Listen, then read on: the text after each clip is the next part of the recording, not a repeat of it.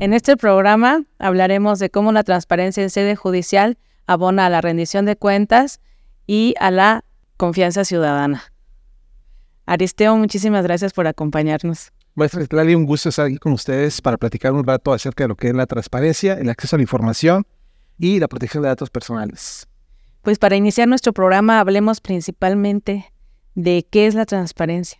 Pues mira, básicamente la transparencia es eh, poner a la vista de la ciudadanía lo que hace la institución. En este caso, el Poder Judicial del Estado de Michoacán, pues se une, o se ha unido justamente a esta idea de ser un tribunal de puertas abiertas y pues brindar información y poner a disposición de la misma a, a, la, a la ciudadanía. ¿Por qué el Poder Judicial crea un área de transparencia? Bueno, básicamente la idea de crear un área de transparencia viene de una disposición legal. En la ley eh, establece que los poderes judiciales y otros sujetos obligados están obligados a crear un área que eh, sea un transversal para poder tener una, una, un contacto entre la área administrativa y jurisdiccional y sea la que proporcione eh, el acceso o facilite la información eh, a, la, a la ciudadanía. El derecho al acceso a la información va de la mano con la transparencia, acláranos. Bueno, mira, ahí son dos cuestiones distintas. Cuando hablamos de transparencia, estamos hablando de una obligación. Básicamente una obligación que se estableció en la ley, donde se señalan eh, diversas eh, disp disposiciones que eh, el, el Poder Judicial debe cumplir. Es decir, debe poner información a la vista de la ciudadanía. Por otro lado, cuando hablamos del acceso a la información, estamos hablando de un derecho, un derecho humano fundamental que eh, básicamente tiene todo ciudadano, toda persona, y eh, es a través de un documento, de un escrito, Eh, puede solicitar información que no, que no se encuentre publicada dentro de lo que es el portal eh, de transparencia o bien en alguna otra área como puede ser, por ejemplo, la Plataforma Nacional de Transparencia a la cual está, se ha sumado el Poder Judicial, donde también la ciudadanía puede consultar eh, esta, esta, esta información o esta, esta información a la cual está obligada. Entonces, eh, en, en términos simples, como te decía, el, la transparencia es una obligación y el acceso a la información es un derecho, eh, una prerrogativa fundamental. Un derecho humano. Un derecho humano, efectivamente, así es.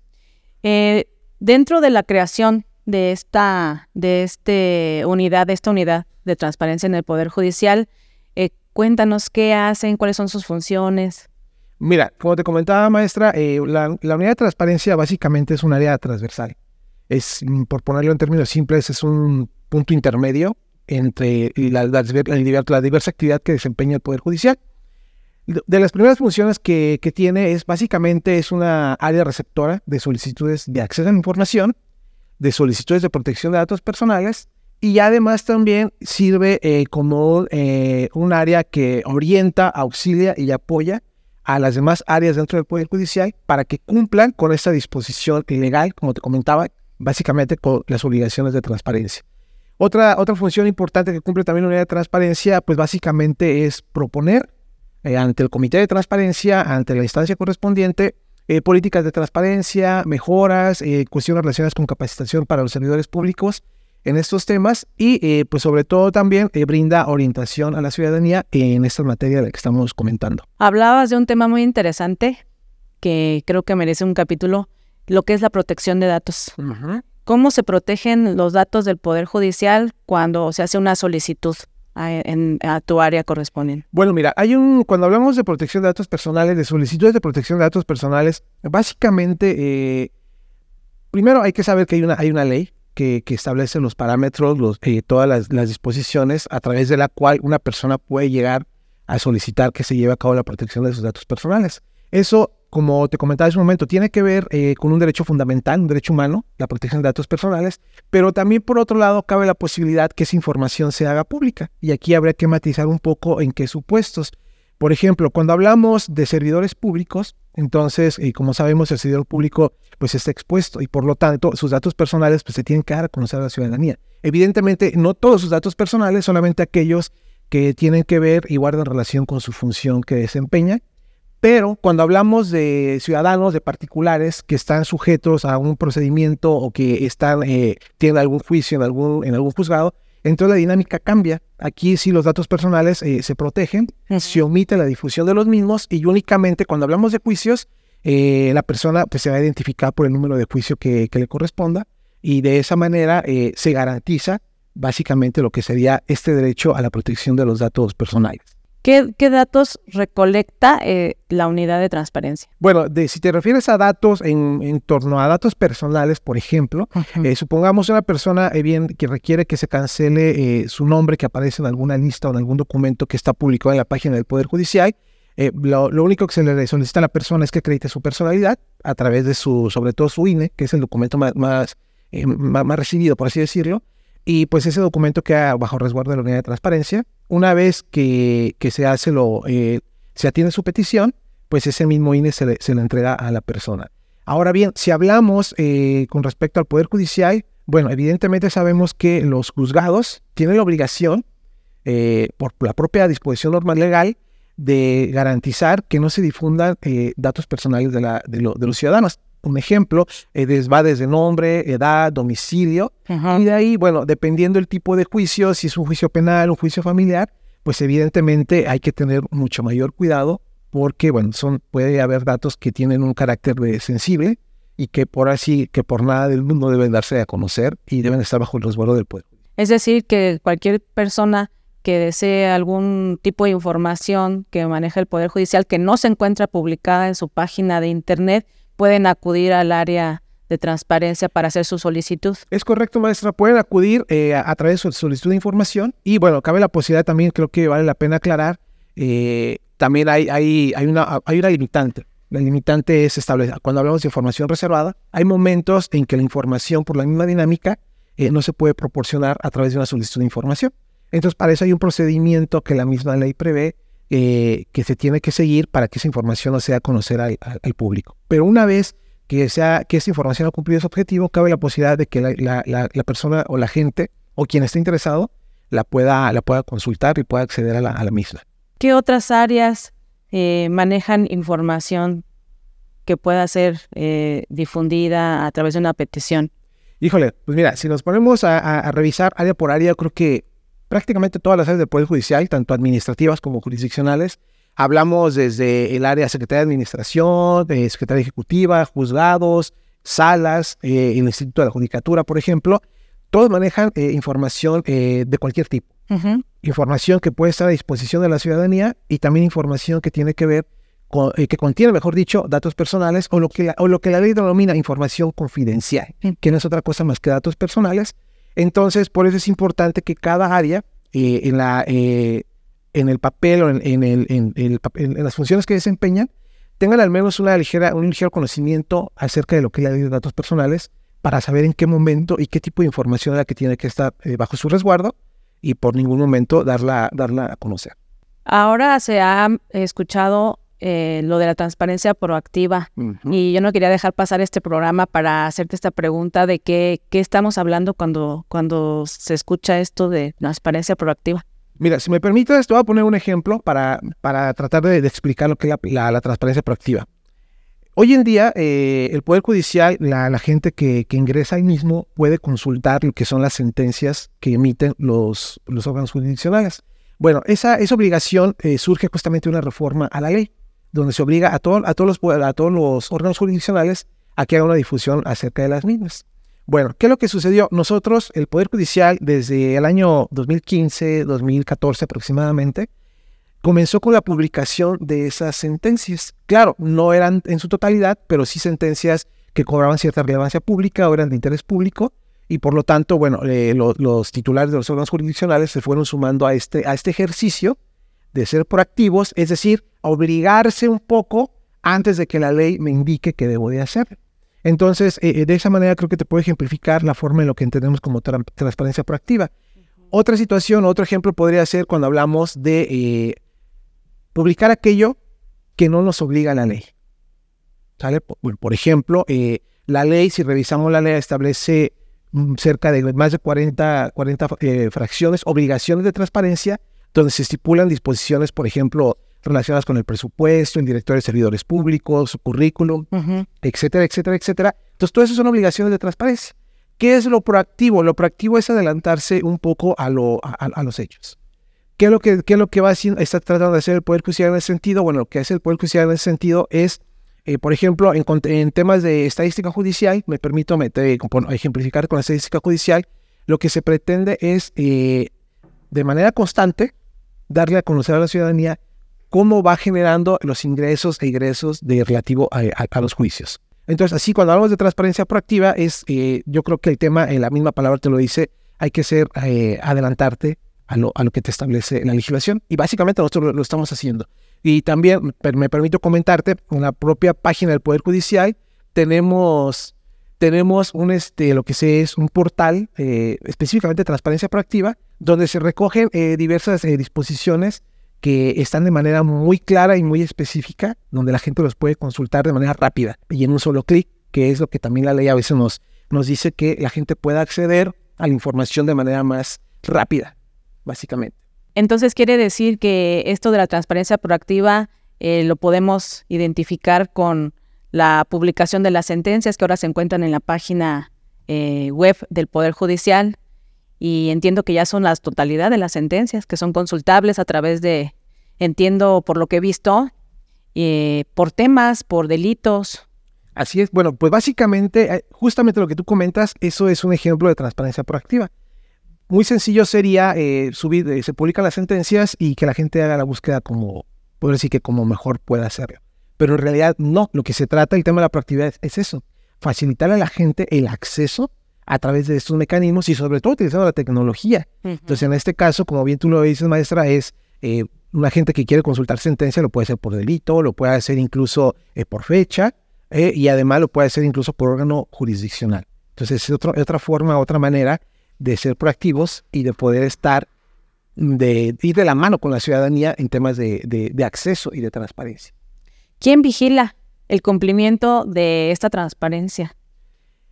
Pues mira, para el tema de la, de la vigilancia, ahora sí como dicen, ¿quién vigila al vigilante? Pues bueno, hay, eh, hay un... Volviendo a, a la dinámica de la ley, uh-huh. La misma ley establece que eh, para efectos de revisar el cumplimiento de la publicación de las obligaciones de transparencia, de la protección de los datos personales, existe un órgano eh, que se denomina el órgano garante, que es el Instituto Michoacano de Acceso a la Información Pública y Protección de Datos Personales. Te hablo a nivel, a nivel estatal, a nivel, bueno, a nivel federal también existe otro órgano a nivel federal que se encarga prácticamente de, la, de las mismas funciones, pero en un ámbito, en un contexto federal. Entonces, este órgano básicamente eh, lo que se encarga es pues verificar, revisar a través del portal de, de internet del, del Poder Judicial de que cumplamos con esas disposiciones legales y que hagamos sobre todo de buena manera eh, la, la publicación de la información a través de los formatos que ya están previamente establecidos. Entonces, es una manera un poco más fácil de poder eh, tener, llevar a cabo esta difusión y publicación de información. ¿Consideras que hay un, impact, un impacto en la confianza de la ciudadanía ante estos mecanismos de transparencia en las instituciones? Mira, desde, desde mi perspectiva y desde el área en la que estoy, que es la Unidad de Transparencia, eh, primero me permito decirte que, bueno, a la gente eh, cada vez es cada vez va reduciendo el número de solicitudes de información. Entonces, si tomamos este parámetro para ver el impacto que ha tenido la sociedad, creo que sí es muy importante, porque años atrás eh, teníamos un número un poco elevado eh, con respecto de solicitudes de información, pero y luego era información que no, no se encontraba publicada en la página del Poder Judicial. Obvi evidentemente, pues eh, la, la cuestión, la dinámica normativa va cambiando y cada vez eh, le va exigiendo a las instituciones que sean más transparentes y tengan una mayor apertura institucional. Pero en el caso del Poder Judicial, y por eso me permitía ejemplificarte con las solicitudes de información, eh, nos hemos dado cuenta que ya para la gente es más fácil, eh, en lugar de uh, elaborar una solicitud, pedirla, acudir directamente al portal, puesto que en, la, en el mismo portal encuentra básicamente la información de, de su interés. Si tú me preguntas qué información es la más recurrente, pues bueno, básicamente eh, podemos hacer, eh, hacer varias, eh, dividirlo en, en, diversos, en diversos ámbitos. Tenemos la información jurisdiccional. La gente que te pide estadística judicial. ¿Cuántos juicios ingresan? ¿Cuántos salen? ¿Cuántas sentencias absolutorias? ¿Cuántas condenatorias? Por ponerte un ejemplo. Si nos vamos al contexto administrativo, bueno, el ámbito administrativo, pues básicamente eh, la gente está interesada en el tema presupuestal, en el tema de adjudicaciones, por ejemplo, en la designación que tiene que ver de los jueces. Entonces, toda esa información la pueden encontrar en el portal de, en el portal de, de, de internet, específicamente el portal de transparencia de la institución. Entonces, básicamente la información ahí se publica. Está a la mano. Está a la mano. Entonces, la gente, pues, evidente, por consecuencia, la gente ya, eh, a veces ellos re requieren información en un, tiempo, en, un periodo, en, un en un periodo de tiempo muy corto y, pues, de esa manera ya pueden acceder a ella. Sumado a la Unidad de Transparencia, eh, se creó un comité de transparencia. Platícanos de este comité, qué es lo que ven, cómo está integrado.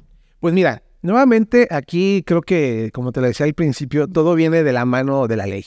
Sí. Pero eh, su efectividad, su eficacia, la, está, la vemos ya en la, en la práctica. ¿Qué quiere decir esto? Pues bueno, así como en un inicio la Unidad de Transparencia eh, entra como un área transversal, ahora entra lo que es un, este Comité de Transparencia del Poder Judicial, y básicamente eh, su función principal es evidentemente da, darle seguimiento a todo el cumplimiento de la ley por parte de las áreas, pero más que, de, más que eso, pues es proponer ante la instancia correspondiente mejoras, mejores prácticas, eh, revisar que la información se publique de manera adecuada, de manera conveniente, y además también eh, otro papel importante que desempeña es eh, lo que tiene que ver a la capacitación. También a través del mismo comité salen, eh, salen propuestas de programas, de proyectos de capacitación, formación para los operadores judiciales y administrativos, pues para irlos cada vez eh, llevando de la mano con esos temas de, de transparencia. ¿Cómo se integra? Bueno, básicamente el Comité de Transparencia está integrado por tres personas, que son las que toman las decisiones en un primer momento, y a ellos se suma lo que es una secretaría técnica, que básicamente quien se encarga de la Unidad de Transparencia. Entonces tenemos eh, el presidente del Poder Judicial, ese es uno de los integrantes, el secretario de Administración es otro de los integrantes, y eh, la otra persona que le integra es Contraloría Interna. Entonces esas tres personas eh, son las que se encargan del funcionamiento del Comité de Transparencia y sobre todo, pues como te decía, eh, de darle seguimiento a todo lo que mm. tiene que ver con estos dos temas que venimos platicando, transparencia y protección de datos personales. Para ir cerrando, Aristeo, ¿podríamos decir que el Poder Judicial está abonando a la cultura de la transparencia? Desde mi punto de vista, sí. Yo creo que eso se ve. se vea hacia el, hacia el exterior, por, por lo que te comentaba, la ciudadanía cada vez es más, eh, está más eh, requiere más información, quiere saber qué es lo que hacen las instituciones uh-huh. y por lo tanto está más al pendiente de, de, su, de, su, de su labor. ¿Qué es lo que ha facilitado? Evidentemente los portales de internet o el portal de internet, sobre todo el de nosotros, que es un portal eh, que en la medida de lo posible se ha construido de tal manera que sea amigable. Uh-huh. Entonces eso facilita la consulta, el acceso y por lo tanto pues la gente... Eh, se siente de alguna manera identificada con el trabajo que realiza eh, la institución eh, en, esa, en esa temática. La entrada de, en una, de una década hacia acá a las redes de comunicación, a los sitios, eh, a los portales, pues evidentemente ha sido eh, muy importante para que la transparencia en todas las áreas, en todas las instituciones, pues lo hagamos una realidad y mejoras, como tú dices, permanentemente. Eh, abonando a este derecho a las personas al acceso a la información. Y en este contexto, ¿consideras que hay desafíos todavía para, para poder estar eh, al cien por ciento con esos requerimientos sociales? Pues mira, si la, la respuesta sería sí, hay muchos desafíos. Y creo que el desafío principal tiene que ver con la tecnología. La tecnología juega un papel importante, sobre todo para el, el, la labor de las instituciones. Entonces, por ejemplo, si me permites así rápidamente, eh, si nos remitimos tres, cuatro años que pasó esta situación que todos conocemos. Eh, ¿La de salud te refieres a la de COVID? Al tema de la COVID, la, ah, la famosa pandemia. Entonces, sí, claro. ¿qué, ¿qué es lo que aconteció? Bueno, evidentemente el tribunal tuvo que eh, hacer un alto en su, en su función, en sus actividades, pero cuando la tecnología entra a, a, a, a apoyarla, pues esto ayudó sin lugar a dudas para que el trabajo no se detuviera, para que el trabajo siguiera. Y eso significó un avance, pero no solo un avance para la, la tarea o las actividades que realiza la institución, sino también para el tema de transparencia, porque eh, imaginemos, imagínate tú que no tuviéramos un portal de internet y la ley nos estuviera obligando a cumplir la, la publicación de la información y tuviéramos que hacerlo dentro, en, en las instalaciones de la propia, de la propia institución. Entonces era un poco complicado que la gente asistiera a ver o a revisar Eh, una posible convocatoria para un juez, una, si se publicó o no una sentencia, una lista de acuerdos, etcétera, etcétera. Entonces era un poco complicado esa situación.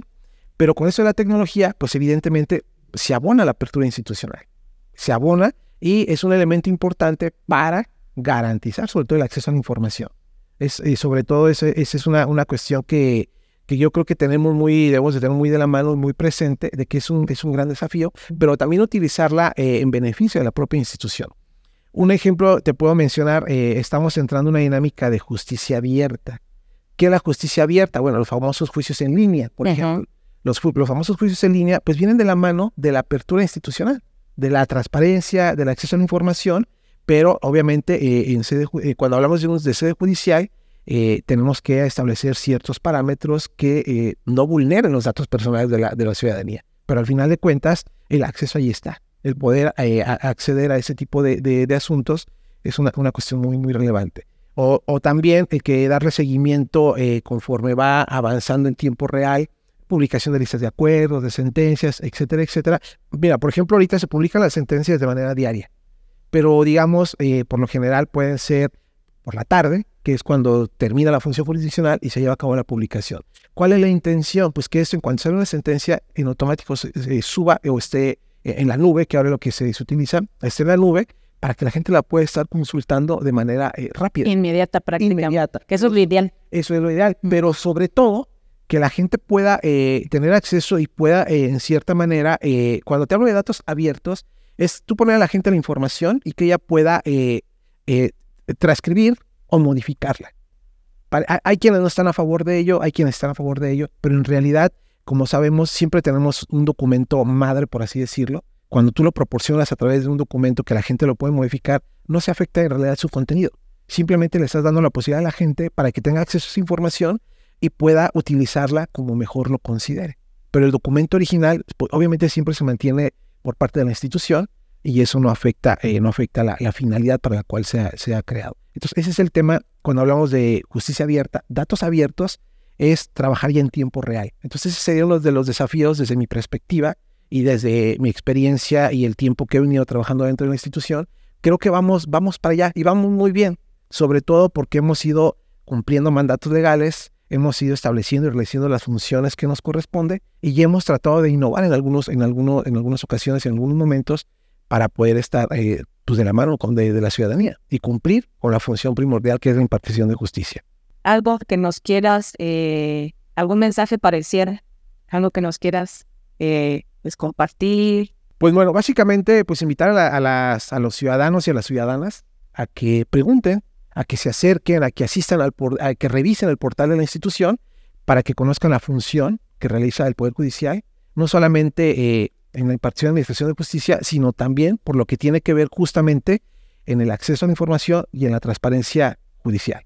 Entonces, esa sería eh, una, una, una invitación a la, a la ciudadanía. Gracias por acompañarnos. Eh... Considero que este tema eh, ha sido de, de relevancia cómo se ha construido dentro del Poder Judicial y pues sobre todo invitar a la ciudadanía, ahora que nos ve y nos puede escuchar, entonces para que consulte eh, los temas de su interés a través de la página o el portal web del Poder Judicial. Y pues para despedirnos de este episodio, les damos las gracias. Esto fue El Arte de lo Bueno y lo Justo, un podcast del Poder Judicial de Michoacán, que nos pueden ver a través de Facebook y de YouTube y escucharnos a través también de las plataformas de Spotify, Amazon Music y Apple Podcasts.